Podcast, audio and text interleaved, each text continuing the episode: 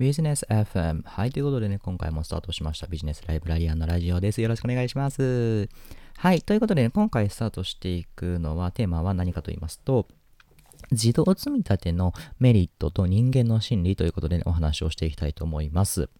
はい。えっ、ー、と、まあ、最近ね、こうやって資産運用がね、かなりね、注目されています。そこでなんですけども、まあね、あの、世の中にはね、いろんな資産運用の仕方があります。例えば株式投資であったり、投資信託であったり、積立 NISA もそうですけども、はい、あとはイデコとかもそうですし、あの、仮想通貨とかもね、そうです。私もね、どのね、えー、投資の仕方もね、まあ、大好きでございますけども、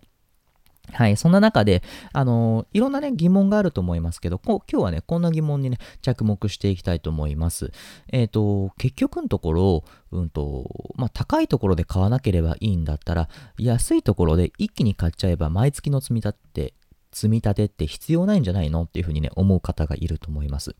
えっ、ー、と、特に積み立て NISA とか、そういうところでね、投資信託を始められたりとか、もしくは仮想通貨とか、あとはね、ロボアドバイザーなんていうのもね、ありますけども、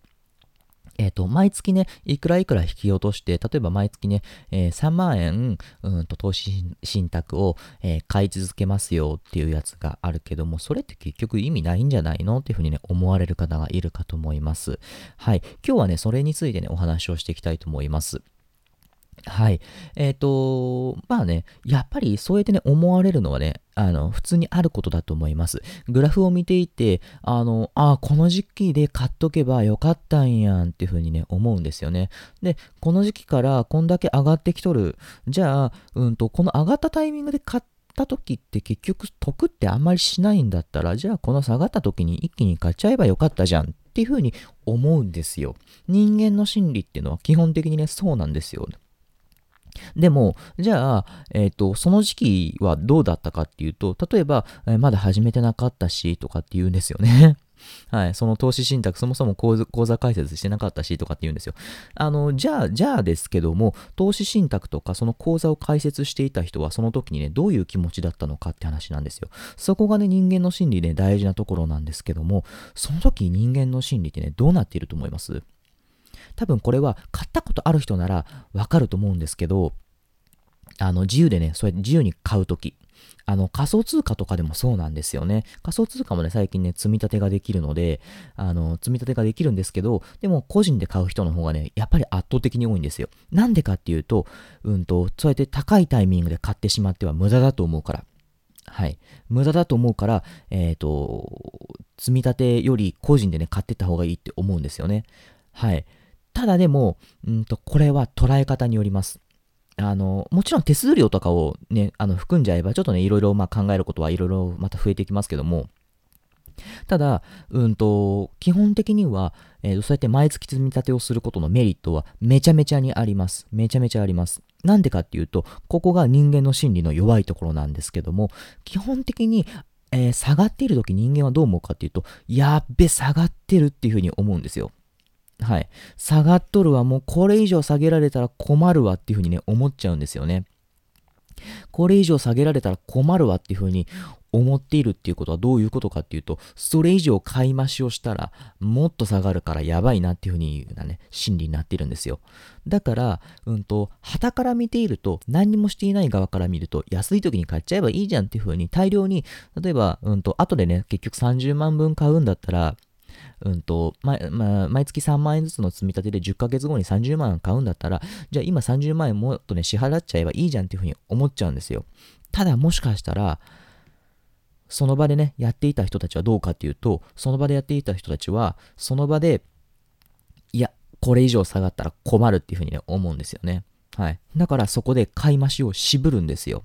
はい。人間ってのは基本的にそういう心理です。なんでかっていうと、損失回避の法則っていうのがあって、これ以上損すると困るっていう、えー、気持ちにね、窮地に立たされるからなんですよね。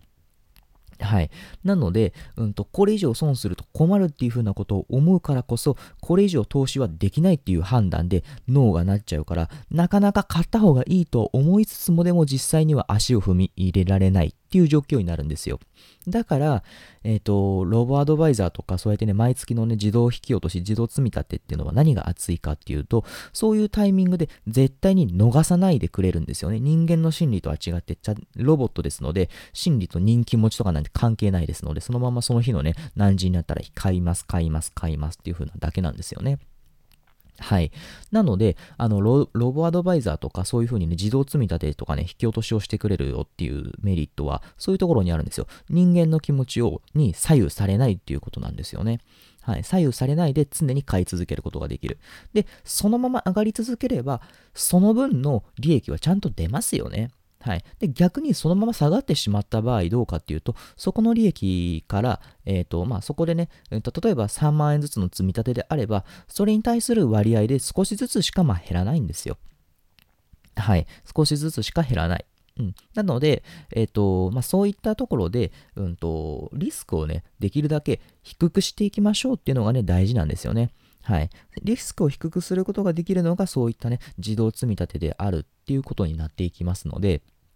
ぜひ、あの、まあ、自動積み立てってちょっと嫌やなっていうふうに思う人は、改めてね、この辺の人間の心理をね、分かった上でトライしてみてもらうといいかなっていうことをね、思います。はい。あの、今ね、いろんなね、引き落としの仕方があります。はい、自動積み立て出すと、えー、積立て NISA もそうですよね。毎月ね、いくらいくら支払、何月、あ何日にね、支払いますよっていうのもあります。あとは仮想通貨、先ほども言いました、仮想通貨のね、積み立てもあります。仮想通貨の積み立てね、なかなか、あのー、本当にそれもね、厳しいですよ。人間の心理でね、あの、渋っちゃうの、買い渋っちゃうので、はい、あの、なので、そういったところで買うっていうのも一つの手だと思います。あとは、えっ、ー、と、ロボアドバイザーってね、ウェルスナビとかがね、有名ですよ。あと、テオとかっていうね、会社がね、有名なんですけども、うんと、まあそういったところもね、同じように、いろんな、えー、株式にね、投資をしてくれる。株式だけじゃないね。はい、いろんなところにね、投資をしてくれるっていうのをね、自動で行ってくれます。で、そういったところでやっぱり、うんと、積み立てをね、自動的にしていくと、何年か後に、えっ、ー、と、得をするよっていうようなね、システムになっています。だから、基本的にはね、何年か後をね、見据えた上でやるっていう意味でもね、大事ですので、はい、あのー、まあ、やられる方はね、そういったところもね、含めて考えてみてもらうといいかなってことをね、思います。はい、ということでね、今回は、えー、自動積み立ての、えー、メリットと人間の心理についてお話をさせていただきました。はい、また次回ね、お会いしましょう。ありがとうございました。